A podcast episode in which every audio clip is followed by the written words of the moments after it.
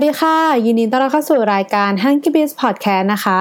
วันนี้ทุกคนก็อยู่กับมุกคุณธิดาการพิทยาค่ะ ก็วันนี้นะคะหลังจากที่เกิดการปลดล็อกดาวน์ในแต่ละพื้นที่ไปแล้วทำให้ธุรกิจบางส่วนเนี่ยเริ่มหันกลับมา เปิดได้บ้าง ภายใต้มาตรการใหม่ของทางภาครัฐ ช่วงที่เกิดการล็อกดาวน์ไปเนี่ย เรียกได้ว่าหลายๆ ร้านนะคะเรียกว่าทุกร้านเลยแหละ ก็คือ มีการปรับไปเป็นบริการแบบ Delivery เกือบร้อยเปอร์เซ็นต์ทำให้ยอดขายหลักเนี่ยก็จะมาจากการขายแบบ Delivery นะคะ ถึงแม้ว่า ในช่วงล็อกดาวน์ที่ผ่านมาเนี่ยตลาด Delivery จะเติบโตขึ้นแบบสูงมากๆ แต่มันก็ยังคงเป็นยอดขายแค่ประมาณ 10-20%ของยอดขายปกติที่ร้านสามารถขายได้ที่หน้าร้านนะคะ ดังนั้นการปลดล็อกดาวน์ในครั้งนี้ก็ย่อมจะส่งผลดีกับร้านอาหารใช่ไหมคะ เพราะว่ามันทำให้คนเนี่ยสามารถกลับมานั่งทานที่ร้านได้แบบปกติ ซึ่งจริงๆแล้วในระยะยาวมันก็ย่อมส่งผลดีแน่นอนค่ะ แต่ว่าสำหรับช่วงระยะเวลาในช่วงแบบสั้นๆ ในช่วงนี้นะคะ ที่เกิดการปรับตัวเนี่ย ก็นับว่าตรงนี้มันเป็นโจทย์ใหญ่มากๆค่ะสำหรับเจ้าของร้านจำนวนมาก เพราะว่าการที่ประเทศไทยเนี่ยจะกลับมาสู่สภาวะปกติใหม่ โดยสมบูรณ์ได้นะคะ มันต้องได้รับความร่วมมือจากทั้ง เออเราเจ้าของร้านเอง พนักงานลูกค้า แล้วก็การสนับสนุนต่างๆนะคะ จากทั้งทางภาครัฐแล้วก็จากทุกคนค่ะ วันนี้นะคะเราก็เลยอยากจะมาแชร์มุมมองค่ะ อันนี้ก็เป็นมุมมองจากที่เราได้มีการสังเกต แล้วก็ไปฟังจากบทวิเคราะห์ต่างๆ มา แล้วก็ไปดูจากสถานการณ์พื้นที่จริงนะคะ หลังจากที่มีมาตรการคลายล็อกดาวน์เรียบร้อยแล้วเนี่ย ว่ามันส่งผลกระทบต่อร้านอาหารแต่ละร้านเป็นยังไงบ้าง ในแต่ละพื้นที่เขามีการปรับตัวยังไงนะคะ วันนี้เราก็เลยสรุปมาเป็น 10 ข้อค่ะกับ 10 เรื่องที่เกิดขึ้นกับธุรกิจร้านอาหารหลังจากเกิดวิกฤตโควิด -19 ถ้าพร้อมแล้วก็ไปฟังกันเลยค่ะ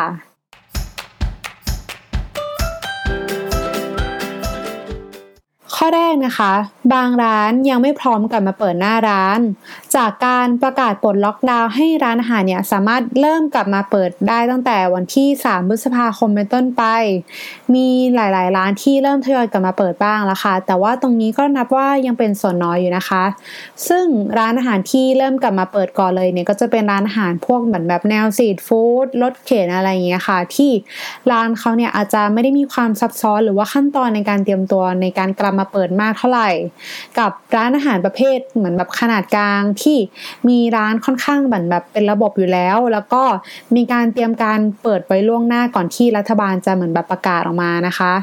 จริงๆแล้วเรามองว่าสาเหตุที่ทำให้หลาย ๆ ร้านเนี่ยยังไม่พร้อมที่จะกลับมาเปิดนะคะ มันก็มาจากความที่เหมือนแบบไม่ชัดเจนในเรื่องของมาตรการที่ประกาศออกมาค่ะ เพราะว่าเราจะเห็นได้ว่าเหมือนแบบ ช่วงประมาณสักสัปดาห์ที่แล้วที่เริ่มมีการเหมือนแบบออกมา บอกว่าเออจะมีมาตรการ1 2 3 4อามสี่ออกมานะ แล้วเหมือนแบบหลาย ๆ หน่วยงานเขามีการประกาศแล้วแบบซ้อนทับกันนะคะ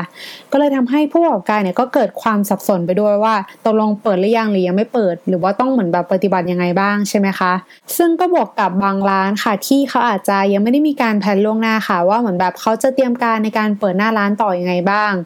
มันจึงทำให้ในช่วงแรกของการปลดล็อกดาวน์ในครั้งนี้นะคะอาจจะต้องใช้ระยะเวลาสักหน่อยกว่าที่ร้านเนี่ยจะเริ่มปรับตัวแล้วก็กลับมาเปิดได้เหมือนเดิมจริง ๆ ค่ะข้อที่ 2 ต้นทุนที่เพิ่มขึ้นจากมาตรการใหม่ จากมาตรการที่ออกมานะคะทำให้ร้านเนี่ยต้องกลับมาวางแผนรูปแบบการให้บริการลูกค้าที่เขามานั่งทานที่ร้านกันใหม่หมดเลยนะคะ โดยต้องให้นั่งห่างกันหรือว่ามีฉากกันระหว่างกัน ทำให้ร้านเนี่ยสามารถรองรับคนได้น้อยลง แต่ว่าร้านยังคงต้องจ่ายค่าเช่าที่ยังคงเท่าเดิมนะคะ แล้วก็นอกจากนั้นนะคะยังต้องมีการตรวจวัดอุณหภูมิของลูกค้าแล้วก็พนักงงาน เพื่อให้มั่นใจเรื่องของสุขอนามัยการกินต่างๆ ในร้าน รวมถึงยังมีการให้บริการแบบ Delivery อยู่ ซึ่งตรงนี้นะคะมันทำให้ร้านเนี่ยต้องมีต้นทุนในการเทรนพนักงาน การจัดการซอวัตถุดิบ แล้วก็การทำงานหลังบ้านเพิ่มเติมด้วยค่ะ ข้อที่ 3 การขนส่งสาธารณะยังไม่พร้อมรับมาตรการในช่วงเร่งรีบ หลังจากที่ปลดล็อกดาวน์ไปแล้ว เราคงจะได้เห็นภาพแล้วก็พวกคลิปวิดีโอมากมายที่เกิดขึ้นในโลกโซเชียล ทั้งภาพคนแอดกันบนสถานีรถไฟฟ้าของ BTS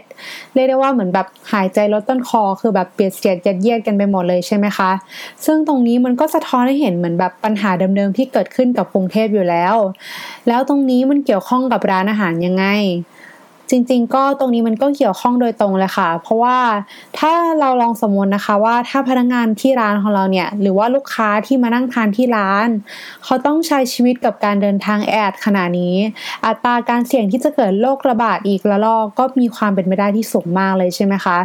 ดังนั้นถ้าหากว่าทางหน่วยงานเนี่ยไม่รีบมาเร่งแก้ปัญหาตรงนี้ การทำตามมาตรการต่างๆ ทั้งในธุรกิจร้านอาหารเอง หรือว่าธุรกิจที่อื่นอีกนะคะ มันก็อาจจะเหมือนแบบช่วยอะไรไม่ได้มาก ถ้าส่วนกลางมันยัง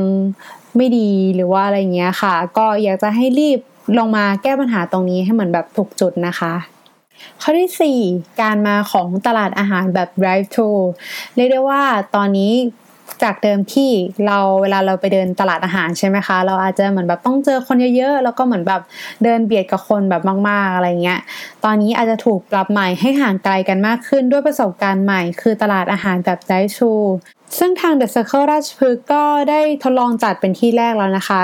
ก็ได้รับผลตอบรับแล้วก็ฟีดแบ็จากคนระแวกนั้นค่อนข้างดีมากเช่นกันทำให้นี่อาจจะกลายเป็นประสบการณ์ใหม่ที่คนไม่ต้องลงจากรถไปเดินให้อัดเหมือนเมื่อก่อนนะคะโดยที่เราสามารถวนรับสั่งอาหารแล้วก็กลับไปกินที่บ้านได้เลย ก็เรียกได้ว่าเป็นอีกหนึ่งโมเดลที่น่าสนใจมากๆ แล้วก็ตอบโจทย์กับวิกฤตในช่วงนี้มากๆเลยค่ะ ข้อที่ 5 การทำการตลาดออนไลน์ของร้านอาหารเป็นสิ่งที่ต้องมี เมื่อก่อนเราก็คงจะบอกว่ามันเป็นสิ่งที่ควรมีใช่ไหมคะ แต่ว่าตอนนี้ มันเปลี่ยนไปแล้วค่ะทุกคน คือมันเป็นสิ่งที่ต้องมีเท่านั้นนะคะ ซึ่งตรงนี้เองค่ะ มันก็เป็นโจทย์ที่เจ้าของร้านอาหารนะคะ ไม่ว่าจะเป็นร้านเล็กหรือว่าร้านใหญ่เองก็พยายามจะเลี่ยงตรงนี้มาโดยตลอด แต่ว่าตอนนี้นะคะ แล้วก็คงปฏิเสธการเข้ามาของการทำการตลาดออนไลน์ไม่ได้แล้ว เพราะว่ามันกลายเป็นช่องทางหลักที่จะทำให้เราเนี่ยสามารถสื่อสารกับลูกค้าของเราได้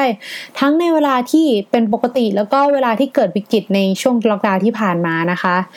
ซึ่งตรงนี้เองค่ะเราก็ยังคงย้ำเสมอค่ะว่าเจ้าของร้านเองก็ยังคงต้องเรียนรู้เบสิกตรงนี้ไว้เหมือนกันนะคะ เพื่อที่เหมือนแบบเราจะได้เป็นการวางแผนร่วมกับทีมงานของเราว่าเฮ้ยเราจอกโปรโมชั่นนี้นะ แล้วก็จะสอดคล้องแล้วก็จะสื่อสารกับคนที่เป็นลูกค้าของเราในออนไลน์ยังไงบ้าง ซึ่งตรงนี้ค่ะ ถ้าสมมติว่าร้านเนี่ยสามารถปรับตัวแล้วก็ทำได้เนี่ยมันจะส่งผลดีกับร้านในระยะยาวแน่นอนค่ะ ข้อที่ 6 บริการ Delivery สำหรับร้านอาหารรายย่อยในชุมชน อย่างที่เราบอกไปนะคะว่าเราเนี่ยต้องปรับตัวแล้วก็ลงมาทำการตลาดออนไลน์นะคะ แต่ว่าก็ไม่ใช่ทุกร้านค่ะ ที่เขาจะสามารถปรับตัวได้ทัน ซึ่งมันก็ทำให้เกิดเป็นธุรกิจใหม่ขึ้นมาค่ะ ที่เขาเข้ามาช่วยร้านอาหารรายย่อยในชุมชน ในการทำส่ง Delivery อาหารนะคะ ตรงนี้เองมีชื่อว่า Local ค่ะ ซึ่งเป็นบริการของคนไทยเลยนะคะ เขาก็มีการช่วยส่งอาหารจากย่านต่างๆ เช่น ย่านเยาวราช ย่านประตูผีไปตามเขตต่างๆ ทั่วกรุงเทพนะคะ เรียกได้ว่าตรงนี้ค่ะ มีส่วนช่วยผลักดันให้ร้านในชุมชนที่เขาเหมือนแบบปรับตัวไม่ทันเนี่ยเขาสามารถอยู่รอดได้อย่างแท้จริงนะคะ อันนี้ก็เหมือนแบบเราก็ติดตามอยู่ตลอดนะคะ แบบเป็นโครงการที่ดีมากๆเลย ข้อที่ 7 ธุรกิจส่งอาหารแบบ ready to cook ตอนนี้เรียกได้ว่าหลาย ๆ ครอบครัวนะคะ ก็มีการหันมาทำอาหารกินเองที่บ้านนะคะ ซึ่งตรงนี้มันอาจจะเกิดจากหลาย ๆ เหตุผลทั้งเหมือนแบบอยากหากิจกรรมทำร่วมกัน การประหยัดค่าใช้จ่ายในบ้าน แต่ว่าเรามองว่าเหตุผลที่สำคัญที่สุดในตอนนี้นะคะ คงจะเป็นเรื่องของความมั่นใจค่ะ ในเรื่องของความปลอดภัยของอาหารที่เราทำกินเองที่บ้านมากกว่าเหมือนแบบการสั่งซื้อนะคะ ดังนั้นจุดนี้เองมันจึงเป็นจุดที่ทำให้เกิดธุรกิจใหม่ขึ้นมาค่ะ ที่ทั้งร้านอาหารเอง หรือว่าคนในอุตสาหกรรมอาหารเนี่ยต้องปรับตัวมาในตลาดของการส่งวัตถุดิบอาหารแบบ B2C กันมากขึ้นไม่ว่าจะเป็นการส่งวัตถุดิบแบบเป็นวัตถุดิบสดๆเลย หรือว่าเป็นการส่งแบบเซตวัตถุดิบอาหารตามเมนูก็เริ่มได้รับความสนใจมากขึ้นเรื่อยๆ เช่นกันค่ะ ข้อที่ 8 พนักงานประจำหันมาเปิดร้านขายขนมบนออนไลน์กันมากขึ้นเรียกได้ว่าจริง ๆ มันไม่ได้เป็นแค่พนักงานเท่านั้นนะคะ อาจจะรวมไปถึงน้องๆนิสิตนักศึกษาด้วย เพราะว่าการเกิดวิกฤตโควิด -19 เนี่ยมันทำให้คนเราต้องการสร้างรายได้จากหลาย ๆ ทาง แล้วก็หนึ่งในทางที่หลาย ๆ คนเลือกนะคะ ก็คือการเปิดร้านอาหารหรือว่าร้านขนมบนโลกออนไลน์ มันทำให้ปัจจุบันนะคะ เราเป็นทั้งผู้ซื้อแล้วก็ผู้ขายไปด้วย การเข้ามาในตลาดที่มากขึ้น มันก็ทำให้ตลาดออนไลน์โตแต่ว่าคู่แข่งในตลาดก็โตตามเช่นกันค่ะ การที่ร้านอาหารแบบเดิมจะต้องมาสู้กับร้านอาหารใหม่ๆที่เขาไม่ได้มีต้นทุนหน้าร้านเหมือนของเราเนี่ยอาจจะเป็นโจทย์ที่ท้าทายมากเช่นกัน แต่ด้วยความที่หลาย ๆ ร้านที่เกิดขึ้นมาใหม่ ก็ไม่ใช่ว่าทุกร้านที่เขาจะสามารถสร้างตัวตนแล้วก็หาตลาดให้กับตัวเองบนโลกออนไลน์ได้ ซึ่งจุดนี้เองเป็นจุดที่ร้านอาหารแบบเดิมเนี่ยค่อนข้างแข็งแรงในเรื่องของจุดยืน แล้วก็เรื่องของฐานลูกค้าเดิมนะคะ แต่ว่าเพียงแค่ร้านเนี่ยต้องเริ่มปรับตัว แล้วก็ลงมาทำการตลาดออนไลน์แบบจริงจังเท่านั้นเองค่ะข้อที่ 9 แพ็กเกจจิ้งอาหารเติบโต แต่ว่าขยะล้นเมือง การที่จะจัดส่งอาหาร Delivery ได้ ร้านเองก็ต้องทำให้คนกินมีประสบการณ์ที่ดีที่สุดในการส่งอาหารไปกินที่บ้าน ซึ่งนั่นก็จะตามมาด้วยเรื่องของการทำแพคเกจจิ้งการใช้งานต่างๆ แล้วก็ขยะที่จะตามมาจากการใช้งานที่เพิ่มมากขึ้นในช่วงหลายเดือนนี้ ในระยะสั้นเราอาจจะต้องปรับตัวเพื่อเอาตัวรอดก็จริงนะคะ แต่ว่าสำหรับในระยะยาวแล้ว เราเองก็ต้องกลับมาทบทวนค่ะ แล้วก็ช่วยกันปรับแพคเกจจิ้งหรือว่า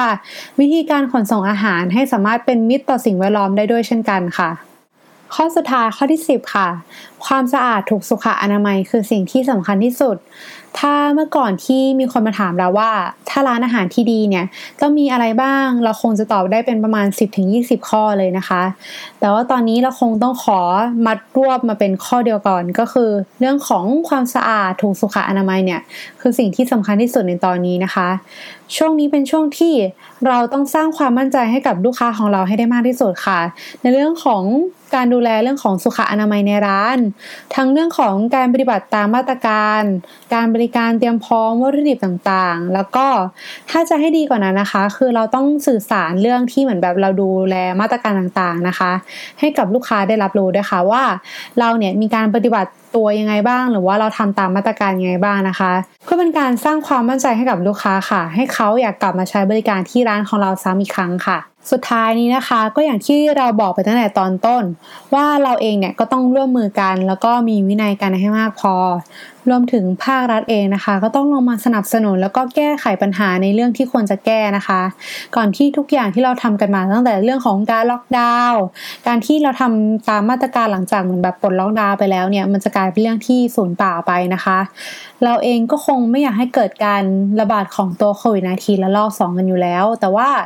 เราเองก็ต้องเตรียมใจไว้นะคะ เหมือนแบบเตรียมความพร้อมไว้ล่วงหน้าว่า ถ้าเกิดเหตุการณ์ที่เราจะต้องปิดล็อกดาวน์รอบ2เนี่ยเราจะทำยังไงกันต่อการคิดถึงซีนารีโอต่างๆ ของร้านไว้ล่วงหน้าเป็นสิ่งที่จำเป็นมากค่ะ เพราะว่ามันจะทำให้เราเนี่ยสามารถเห็นโอกาส แล้วก็จุดที่เราจะต้องแก้ไขได้ไวกว่าคนอื่น แล้วก็เป็นการลดการเสียหายจากปัญหาที่เกิดขึ้นให้ได้มากที่สุดด้วยค่ะ ก็ยังไงก็อยากให้ทุกคน